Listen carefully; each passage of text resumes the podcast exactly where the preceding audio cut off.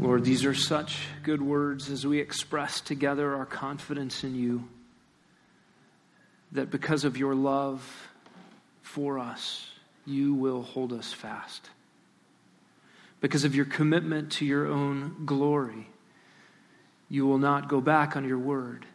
You will not revoke your promise. You will not retract your Holy Spirit who indwells us. But you will secure our hope. You will bring us to sight while our faith is tested and tried and refined here by various trials. It will one day yield to face to face exposure to you, to revel in your glory, to have that which you have in store for us outweigh all the difficulties here, far beyond comparison. We thank you that you love us, that you have loved us first, that you have shed abroad your love in our hearts by your Holy Spirit, whom you've given us. We pray, O oh God, as we reflect on your love for us, that it would work its way out in our lives of love toward one another. We ask that you would use your word this morning, even to that end, for your glory, for the building up of your church, and for our good. In Jesus' name, amen. You may be seated. This is a great time for us to be in Romans 12, looking at body life. What does it look like for us as individuals, members of one another, in interdependent relationship to care for one another, to be cared for by one another? You this morning who are suffering, you don't know what an encouragement you are to others. As you endure, you are a walking testimony that the words we just sang are true, that He will hold us fast. And as God sustains you as you suffer, God is using your suffering, your trials, your refinement for the growth of the church as a whole and for the benefit of others. This body life is so critical to the way God has designed and organized the church. We're not individuals on a rogue mission to glorify God somehow, but we are connected to one another by God's design, dependent on one another. We need each other. And this has been a season of ongoing trial in the life of this church from a slew of new cancer diagnoses to those who are awaiting a diagnosis over mysterious ailments and health issues. Some in our body are plagued by ongoing and difficult relationships and family estrangements. And of course, we think of our friends in Papua New Guinea on the other side of the world, laboring moment by moment, day by day, in difficult tasks without the benefit of this body life, laboring for the cause of the gospel so that others may hear and believe. This is such a good portion of our Bibles to be in together this morning. We've learned in Romans 12 so far that there is one reasonable response to the outpouring of God's mercy for us in the gospel. And that one reasonable response is your whole life lived in sacrificial service to God. Romans 12:1. This is the life lived under the reign of grace. And we learn in verse 2 how crucial it is that we not be squeezed into the shape of this world, those external pressures daily imposed upon us to squeeze us into the mold, to think like the world, look like the world, act like the world around us. This radical renewal of thinking is to produce a profound humility in each of us. To have our minds renewed daily by the Word of God ought to, in verse 3, cause us to think not more highly of ourselves than we ought, but to be sober about our self assessment. And we learn in verses 4 through 8 that the Christian life is not lived alone. Rather, we're placed by God into these interdependent relationships with each other, with Christians in a community called the local church. We are members of one another, each of us gifted by God and placed for the benefit of others and for the growth of the whole. And in this next section, Romans 12, 9 to 13, Paul turns his attention to some specific directives for this body life in the local church. How are we supposed to interact with each other? What are the house rules for our living together? I grew up with house rules. I don't know if you grew up with house rules. I still remember some of them. No whining, no crying, no fooling around, no coloring on the walls. Not sure exactly why that one was instigated. No talking while others were talking. In my household, these rules had numbers, and, and my dad merely had to put up a hand with the number five, and I knew that I was interrupting a conversation and I needed to patiently wait. These things were important for the household. For me to live in freedom and joy and the love expressed in my home, these were helpful guidelines for me to be a benefit to others in my home and not be an annoyance, a nuisance, or one who caused the repeated repainting of walls. These were important directives. God, in His kindness to the church, has given specific directives to how His people are to interact with each other in the context of the local church. And he'll go on in Romans 12 to talk about how the church collectively is to interact with society on the outside. How do we relate to those who persecute? How do we relate to governing authorities? All of these are on display in this chapter. But what's in display in verses 9 to 13 are particularly directives for how we relate to one another as believers in the context of the local church. And so Paul gives us 13 directives for life together. And we're going to look at just three this morning. We'll be in Romans uh, chapter 12 and verse 9. But let's read the list together as we begin. Paul writes in verse 9 Let love be without hypocrisy, abhor what is evil, cling to what is good, be devoted to one another in brotherly love. Give preference to one another in honor, not lagging behind in diligence, fervent in spirit, serving the Lord, rejoicing in hope, persevering in tribulation, devoted to prayer, contributing to the needs of the saints, practicing hospitality. Now, all of these commands, while not strictly grammatically in command form, they're not imperatives here, they do function as commands. Uh, they all have, uh, interestingly, a, a continual aspect to them that stresses the duration of obedience to these things. It is as if Paul is saying, always be doing these things. What should characterize life in our Father's house? What should characterize life in the body of Christ? Always be loving without hypocrisy. Always be about abhorring what is evil. Always be clinging to what is good, etc. There is a durative, continual aspect, not a single act of obedience in store here, but a continual lifestyle of following these directives. In Ephesians 4:16, Paul tells us how the body or the church grows.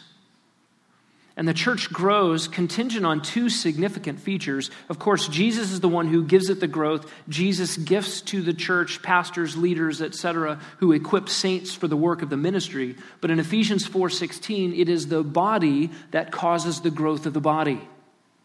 The church causes church growth. The members interconnected to one another, and, and that is dependent on two features of our interconnectedness. Number one, we be vitally connected to one another that the body causes the growth of the body at every joint of the supply. That is, where you and I rub against each other, meet each other, are with each other, spend time with each other, are in interdependent relationship with each other. There is a spiritual vitality that God uses and employs to grow the whole body. And the second contingent feature of that in Ephesians 4:16 is according to the proper working of each individual part. You see, if we're not together, or if individual parts of the body are not working properly, either of those two factors will stunt the growth of the whole. You must understand that when you read your Bible in the morning, when you devote time to the Lord in prayer, when you serve others in ways maybe nobody sees, you're never doing it alone. those things have impact on the rest of the body of Christ. Because the proper working of each individual part has an impact on others in the body of Christ. By the way, the, the significant impact of when we neglect fellowship has impact on the body of Christ. It's never just about me. And what Paul lays out for us in Romans 12 are some significant features of the proper working of the individual parts, which contribute as we get together to the growth of the whole. So, while in one sense, Paul's directives here are how do I live the Christian life? They are also a recipe for the health of any given local church.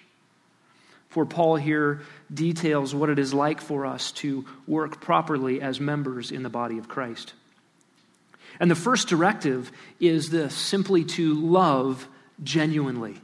To love genuinely. This is the first phrase in Romans 12 9. Let love be without hypocrisy, the New American Standard says. And again, it's appropriate to sort of turn this into a command and, and let it feel like a command. It carries that flavor. The words are actually very short love unhypocritical, or let love be without hypocrisy. And the love that is described here is uh, a Greek word that perhaps you're familiar with. It has become very familiar in Christian context. It is the noun agape. You have perhaps heard this word. It, it might not be rare in our context, but it was rare in Greek literature. In fact, it is hard to find a single example of the noun agape in ancient Greek literature. It does show up 19 times in the Greek translation of the Old Testament, but it is everywhere in the New Testament. Over 120 times this noun shows up in the New Testament, and 75 times alone in the writings of the Apostle Paul. That is so unique because it captures a unique brand of love that was, in every sense, foreign to ancient Greek culture. And so it seems that the Apostle Paul and the New Testament writers, under the guidance of the Holy Spirit, selected a word that existed in Greek language but really had nothing attached to it of any significance in order to convey a very unique brand of love the ancient world knew nothing of. This, of course, is God's love.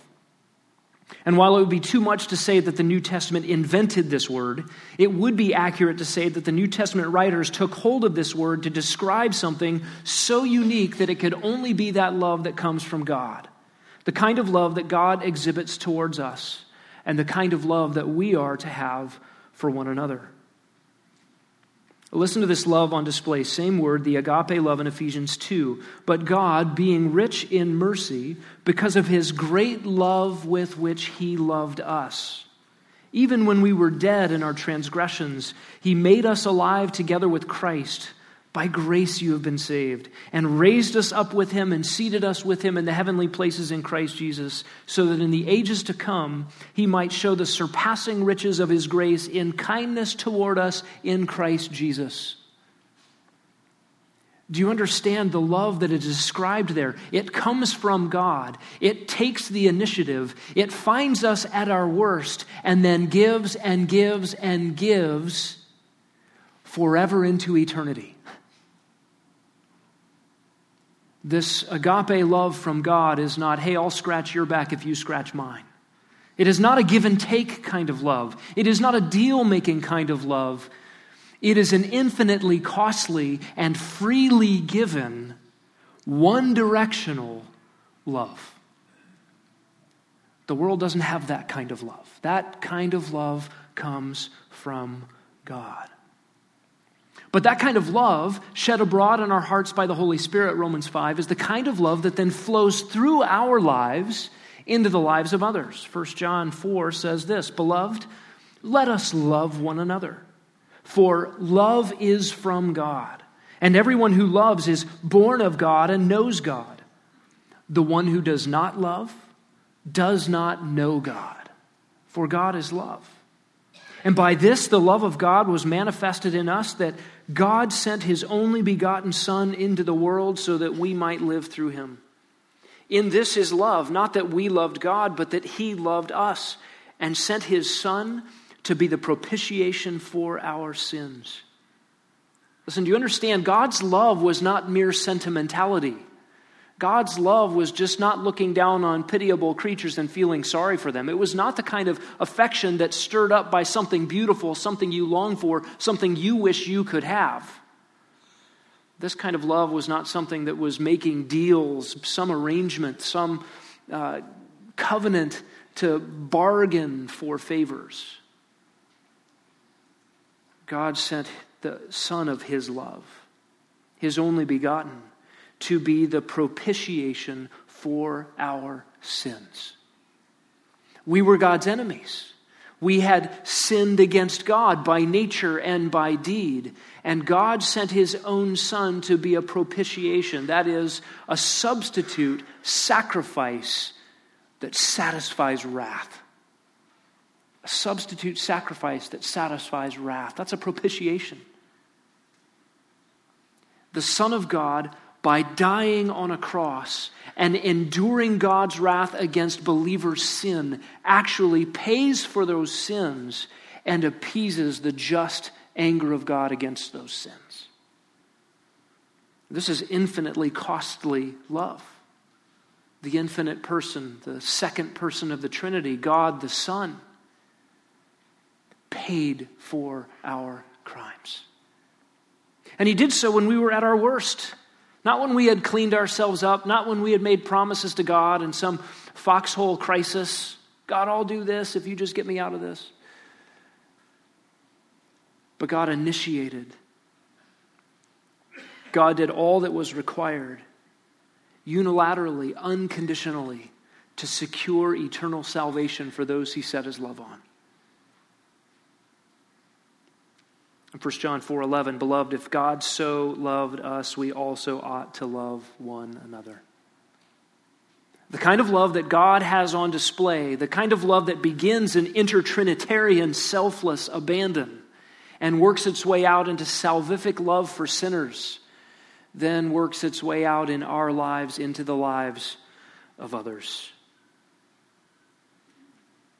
And you know this section in 1 Corinthians 13 a description of love, tangible expressions of what love is like. Listen to this love is patient, 1 Corinthians 13 4.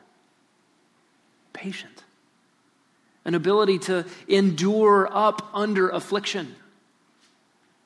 Love is kind. Love is kind. Love is kind in the face of adversity. Listen, it's easy to have warm, fond affections for someone who's giving you everything you ever want all the time, for someone who's rendering you props. But love is kind when mistreated. Love is not jealous. Love is not coveting and envying and uh, performing the idolatries of wanting something that someone else has or wanting something that God has chosen to withhold. Love does not brag. Why? Because love is self emptying, not consumed with self and propping self up. Love is not arrogant. Love does not act unbecomingly. Love does not seek its own.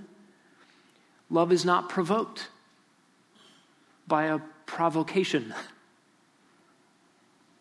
Love does not take into account wrong suffered.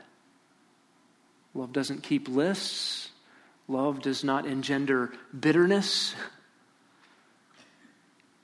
Love does not rehearse hurts. 1 Corinthians 13, 6. Love does not rejoice in unrighteousness, but rejoices with the truth. Similar to the, what is said in Romans 12, 9. Love without hypocrisy abhors evil and clings to good. Love bears all things, believes all things, hopes all things, endures all things. Love never fails. There's no expiration date on this agape love, this God originating, unilateral, unconditional, self emptying love. It never fails, it doesn't run out. This kind of love is selfless. It expects no return. It takes the lead on giving. and it is given freely without condition or regret. This love is not the love of mutual indulgence, right? We negotiate with some partner so that we both get what we want. This is not give and take love. This is give and give and give and give love. This is the kind of love given to us freely and at infinite cost by God in the gospel. And this is the kind of love that we are to render to others. Charles Hodge said it is a particular characteristic of the gospel that it turns the heart toward others and away from our own interests. This is what the gospel of God, in his love for us, does in us. We turn away from ourselves and we turn to others. And Paul's command here in Romans 12 9 is to let love be without hypocrisy. Without hypocrisy. And the Greek, here, Greek word here for without hypocrisy is without hypocrisy. The hypocrite, uh, the hypokrites, was the stage actor in ancient Greece. He wore a mask. For entertainment, he pretended to be something he wasn't. And everybody knew the stage was a sham and the actor a deceiver. And it didn't necessarily have a negative connotation.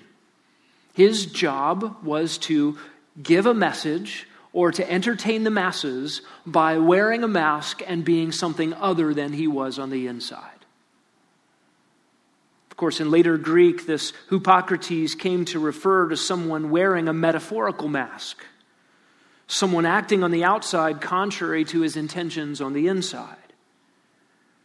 And on the lips of Jesus, this word always had a negative connotation. I want you to turn to Mark chapter 12 and see one of the instances of Jesus' use of this word hypocrite.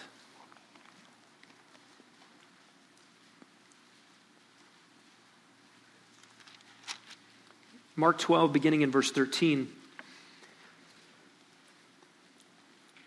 They sent some of the Pharisees and Herodians to him in order to trap him in a statement. So you have religious leaders and political leaders trying to trap Jesus. They came and said to him, Teacher, we know that you are truthful and you defer to no one, for you're not partial to any, but you teach the way of God in truth. It's a great introduction, isn't it?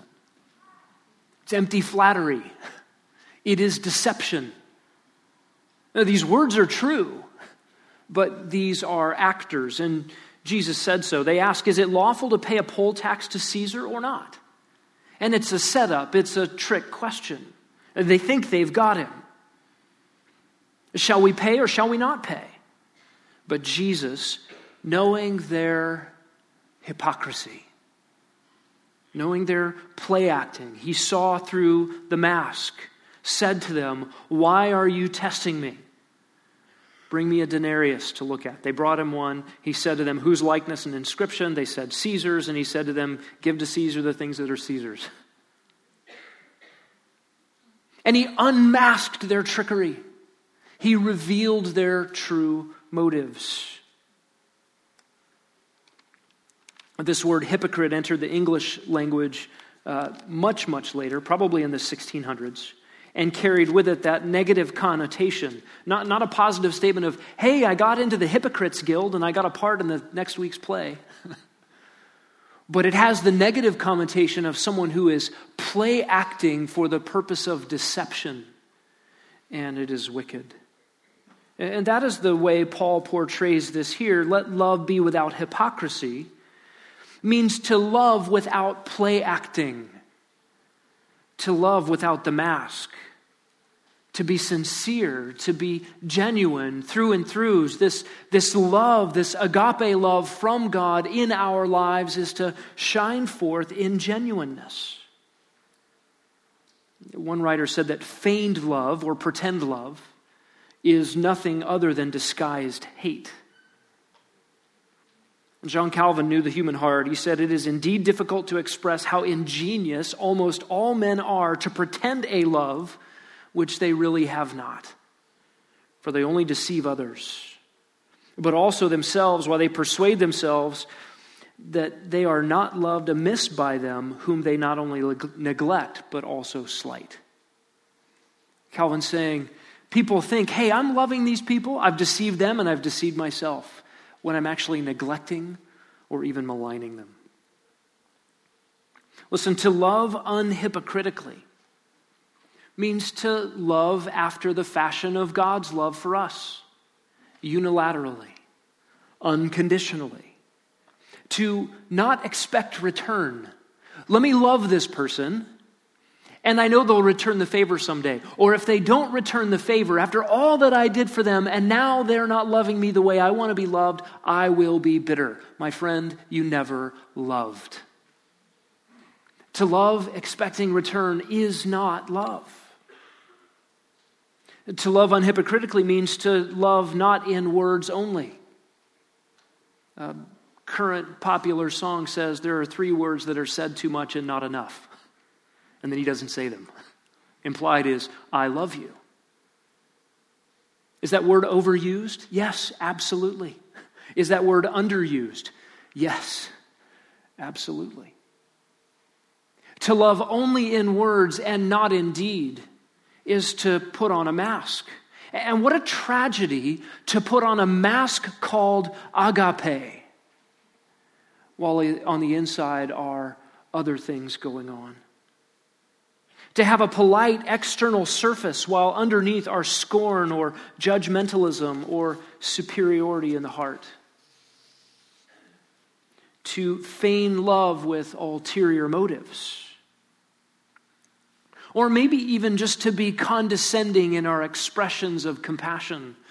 I love you as the superior loves an inferior. I'm looking down on you who are lower, and, and hey, everybody, watch me have pity on this person because he's lower than me. And this goes back to Romans 12:3. We ought not think more highly of ourselves than we ought to think. After 11 chapters of the humbling doctrine of the gospel of Jesus Christ, be sober about your self estimation. That we love unhypocritically when we love not for advantage, not for appearances, not to prop up our reputations. We're not to wear the mask of agape love while harboring on the inside selfish aims, evil intentions, or judgmental attitudes. Listen, life in the body of Christ ought to be a haven of unhypocritical agape love. A community of people radically different than the world around them. Seen in particular in the way selfless love is expressed one to the other. And my friends, you, you must be commended for God's grace in your life. This is, this is a convicting phrase love without hypocrisy. But it would be wrong to overlook the ways God has done this mightily in this church, where you have loved one another so well.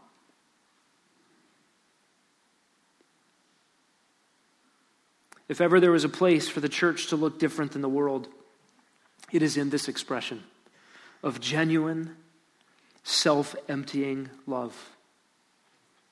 Right, if you look up the world's definitions of love, you know, I looked at Merriam Webster this week, and nine definitions of love. And one of them was just you, you, you got a zero in a tennis match, right? You just didn't score any points. They call that love. I'm not sure why. I'm not sure what that has to do with love. I don't feel loved when I'm not getting any points in a tennis match.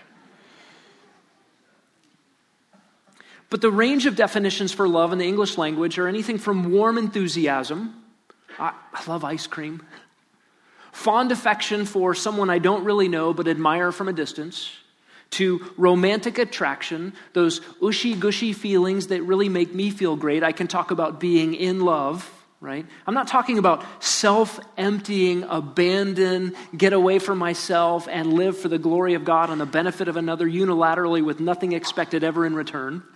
That's not what the world means by being in love. Really, they're talking about an arrangement, a negotiated deal where I'm looking for the person who can best satisfy my love for myself. Who can live up to that standard? That's the person that I'm going to spend time with. Of course, that person's looking for the same thing. And so we've got to negotiate a truce or a deal, a, give and take, where I'm willing to sacrifice some of the things I might expect for my self love so that you can get some of the things you expect for your self love. And we just sort of negotiate this deal to live together. That's the world's view of love. How different must the church be? How different can the church be? when it lives in the kind of love that God alone produces. This directive, let love be without hypocrisy, is something of a heading for the rest of the directives that follow. From abhor what is evil, cling to what is good, devoted to one another in brotherly affection, all the way down the list. And so that brings us to the second directive. Under the banner of love, hate what is evil. Second phrase in verse 9. The New American Standard translated, translates it abhor what is evil. Uh, this is a very strong word for abject detestation. It's not disconnected from love. Uh, these are back to back. Uh, there's, a, there's a love verse and a hate verse, right? Don't be a hater is a mantra today. Here, God says, be a hater of something in particular. True love is not passive about what is evil. True love is not neutral about what is evil. True love is not tolerant of what is evil. Evil is, in fact, the enemy of love. And we're not talking about people. I, I, know that people are evil by nature, but that's not the evil we're talking about hating here. We're talking about hating sin and the evil systems and you may be thinking, I thought that God is love. Didn't we just read that in 1 John 4? God is love. How, how can God really hate anything? Aren't those absolutely opposite? You need to understand that God's hatred for that which is evil is actually an, an expression of his love for what is supremely good. And you need to understand this relationship. You can't say you love something while you simultaneously embrace the thing that destroys what you say you love. And God, committed to his own glory, is committed to a kind of love that rightfully despises that which is destructive to his glory and his purposes and his people. Listen to God's own testimony, Isaiah 114. I hate your new moon festivals and your appointed feasts. They become a burden to me and I'm weary of bearing them. There was religion that God hated. Isaiah 61 8. I, the Lord, love justice. I hate robbery in the burnt offering. Again, an expression of God's hatred of the empty sham of religion that his people were entertaining. Jeremiah 12, 8. My inheritance has become to me like a lion in the forest. She has roared against me. Therefore, I have come to hate her. Jeremiah 44 4. I sent you all my prophets, my servants, again and again, saying, Oh, do not do this abominable thing which I hate. Speaking of idolatry. Hosea 9:15 All their evil is at Gilgal. Indeed, I came to hate them there. Because of the wickedness of their deeds, I will drive them out of my house. And in verse 21 of Hosea 9, I hate, I reject your festivals. And in God's economy, God's ultimate hatred of sin will result in the rejection of people who do not turn from sin. You have to understand there is infinite love available in Jesus Christ for all who would come to God by faith. But there is only God's love for his glory, which is a love for justice which is expressed in holy hatred and holy wrath against all those who will reject the Son of His love. Not only does God hate things in Scripture, but we are to hate things according to Scripture. R.C. Sproul said, Sin is cosmic treason. We rarely take the time to think through the ramifications of our sin. We fail to realize, even in the slightest sins we commit, such as little white lies and other peccadillos, that we are violating the law of the creator of the universe. In the smallest sin, we defy God's right to rule and to reign over his creation. Instead, we seek to usurp for ourselves the authority and the power that belong properly to God. Even the slightest sin does violence to his holiness, to his glory, to his righteousness. Every sin, no matter how seemingly insignificant, is truly an act of treason against the cosmic king. And R.C. Sproul is right. We, we don't often think about our sin as something to hate with the vehemence with which God hates sin. Exodus 18:21 gives instruction to God's people uh, in the days of Moses. You shall select out of all the people able men who fear God, men of truth, those who hate dishonest gain, and you shall place them as leaders. One of the qualifications for a leader under Mosaic law was that he hates dishonest gain. The psalmist in Psalm 119 wrote, From your precepts I get understanding, therefore I hate every false way. A right appropriation of the truth of God results in the hatred of those things which contravene God's ways.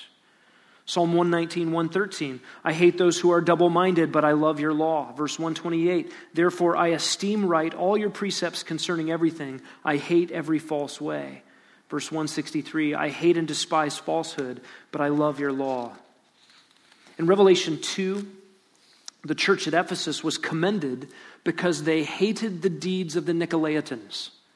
Nicolaitans were those who claimed to be Christians, had Christian doctrine, but married Christian doctrine with moral evil. They said, Look, you can be a Christian and you can still live the way of the world. You want to have sexual immorality and still name Jesus as your Savior? Great. That was Nicolaitan doctrine. And Jesus, addressing the church at Ephesus, said, You hate them. Good job. There are things Christians are supposed to hate. In fact, love without a hatred of evil is mere sentimentality. You're merely saying that you love something. Know, this attitude requires a serious adjustment on our part. Think about what your life was like before you knew Christ. What did you consider evil? Maybe you didn't think anything was evil. Maybe you thought everything's good just as long as people are sincere. Maybe you had categories of evil like the, you know, the Adolf Hitlers and the Pol Pots and the Joseph Stalins of the world. Maybe you had a category of evil for the one who cut you off in traffic or the one who cheated on his taxes when you paid yours. But outside of Christ, it's really difficult to come to grips with the fact that I am the problem. I am evil. And in coming to Christ, you discovered that you alone before God are answerable for your crimes. And that you have committed this cosmic treason, and that from your very nature you're doing the things that displease God and destroy your own life. And anyone who has come to Christ has, at some level, come to grips with a singular ownership of evil, resident evil. And so, as a Christian now in Christ, with residual depravity that I will not be freed from until I am with Christ, I am to hate evil. And it begins, frankly, with what resides still in me. Do you find those things in you that are displeasing to your Savior? And are you learning to cultivate a holy hatred for them? That is the call here. To hate the evil in us, to hate the evil in the world around us, to hate those systems, those corruptions that destroy humanity and drag a mass of people to eternal destruction. It's appropriate to hate false teaching. It's appropriate to hate false systems. And it's appropriate to love those people under those systems with the love of the gospel. Listen, to obey God's command here to abhor what is evil means we dare not compromise with evil. We don't let a little bit in. We don't make deals with evil. We don't excuse evil. We dare not make room for evil. We should not be amused by evil, entertained by evil. hating evil means getting our categories right. Before you were in Christ, you were left to your own selves, your own ideas, your own authority for deciding what is good and what is bad. And God's indictment against humanity is that we regularly call evil good and good evil. We get these things backwards, even though we can't eradicate from the human constitution an awareness that there are such things as good and evil. We get the categories wrong naturally. And so, this not being squeezed into the mold of this world and being renewed in the spirit of our minds by the Word of God and the truth of God is so critical. Because the love we are to live out amongst each other, with each other, and before a watching world has as one of its manifestations a hatred for evil. Notice that this word hate is a feeling word. It's a feeling word. I can't help how I feel. Well, you're, you're supposed to. Do you recognize that you are accountable for your internal affections? What you're affected by? You're accountable before God for what you feel and, and what comes to mind. You, you must address before the Lord corrupt affections. Confess them to Him. You say, Well, I don't, I don't feel like reading my Bible this morning. I don't want to read my Bible unless it's purely out of love. I don't believe in duty. Well, you need to believe in duty. You need to confess wrong affections, and you need to read your Bible. And as you're doing that, say, God, I don't feel like reading my Bible. I admit it. Help me. Boy, God loves to answer that prayer. We don't merely confess the outward manifestations, the deeds that, that flow from these affections, but we actually have to corral and contain and correct wrong affections and cultivate right ones. You realize you're accountable to God for how you feel. You have to be careful that we don't fall into the wrong idea that when you realize you've done something wrong, you only confess the outward action. Confess the affections. Listen, it's popular in our day to say things like this acting out of, uh, I'll avoid this specific illustration, acting out of aberrant behavior is wrong, but feeling attracted to it, that's just who we are. And, and, and wrong attractions are excused. Well, they're not excused biblically. This is a, a, feeling word, an affection word, and we still have polluted affections, and we must still be shepherds over our own hearts and deal with the corrupt fountain. We often love the things that God hates and despise the things or neglect the things that God loves. This is residual depravity in the heart of each of us. And the command here is clear we are to be haters, haters of evil. That leads to a third directive in the third phrase in verse 9 cling to what is good. Cling to what is good. Some English versions say hold fast to or cleave to. Uh, the literal word here just means glue. Be glued to what is good. That's the word used in Matthew 19:5. For this reason, a man will be joined to his wife. Or in Luke 10:11, the dust that clings to the feet. Uh, if you've ever had to do uh, work in the dirt in your backyard here in Arizona, especially when it's wet, you've run into our wonderful clay that sticks to everything, it clings to the bottoms of shoes. Here we are directed to cling to the good. While in the middle of verse 9, we're told to have the highest degree of hatred for what is evil, we are here told to have the highest degree of persevering stickiness to what is good.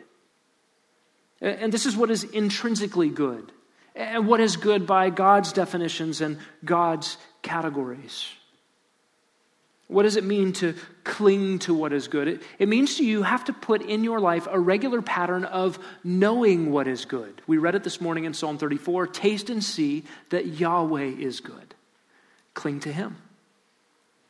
The Holy Spirit has prepared for us good works for us to walk in.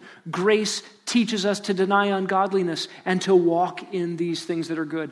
Cling to these things that are good. The Word of God is good, like honeycomb, sweet to the taste and profitable. Cling to that. Later in Romans, Paul is going to tell us that believers are full of goodness. Cling to them. Even identify evidences of God's work in a life that produces such goodness. It's the only way any of us have any of it. If you are on a regular pattern of avoiding what is good, you will see a direct line to the shaping of your life after what is evil, a normalizing of what is evil, a comfort with what is evil, a making deals with what is evil, an excusing of what is evil. These things are mutually exclusive. Love without hypocrisy is a kind of love that produces in us as individuals and in us corporately as a body of believers hatred for evil and clinging to good. Listen to Paul's instructions in Philippians 4 8. Brethren, whatever is true, whatever is honorable, whatever is right, whatever is pure, whatever is lovely, whatever is of good repute, if there is any excellence and anything worthy of praise, dwell on these things. Take your brain and cause it to take up residence in these things. Dwell there, live there, abide there. What does it mean to cling to what is good? What would it look like to cling to what is good in your life? I want us to consider for a few moments the effect of these three directives in any local body of believers. A local church where the gospel is known and loved and embraced and understood and proclaimed. And then this unhypocritical love is lived out. What would that look like before a watching world? What would you and I experience to the degree that that is true? Unhypocritical love, a hatred for evil, and a clinging to good. What kind of body of believers would that look like? By God's grace, in, in great measure, it would look like what this body of believers looks like and has lived out. And yet, for us, no doubt, there is room to grow, room to excel still more in this love no greater way for us to grow in the love of God towards each other than to be together, reflecting on the love of God for us in Christ. That ought to be the regular habit and pattern. If you're not in a small group, in a disciplined way, regularly participating in these things, reflecting on the glory of God and the love of God for us in the gospel, and then spilling out all over each other in real life. I want to encourage you be in a small group, be involved in the various ministries of the church. Sunday mornings can't provide the vehicle for all that the New Testament requires for us believers to live out body life together. We must be together more. We must reflect on God's truth more. We must serve more. Uh, and there is more to come in Romans 12. Let's pray. Lord, thank you so much for your love. We cling to this truth that you will hold us fast, not because we could hold on to you, but because in your ineffable grace you have set your love and your affections on us, and you keep us. God, may we cling to you. May we cling to what is good. May we love what you love and despise what you despise. God, we know we don't have in ourselves the inexhaustible stores of selfless, self emptying, others focused, others benefiting love like you do. Oh, how we need you. And God, we ask now, even as a church, that you would continue to pour out your love in us, that it would reverberate, overflow into each other's lives for your glory in Jesus' name.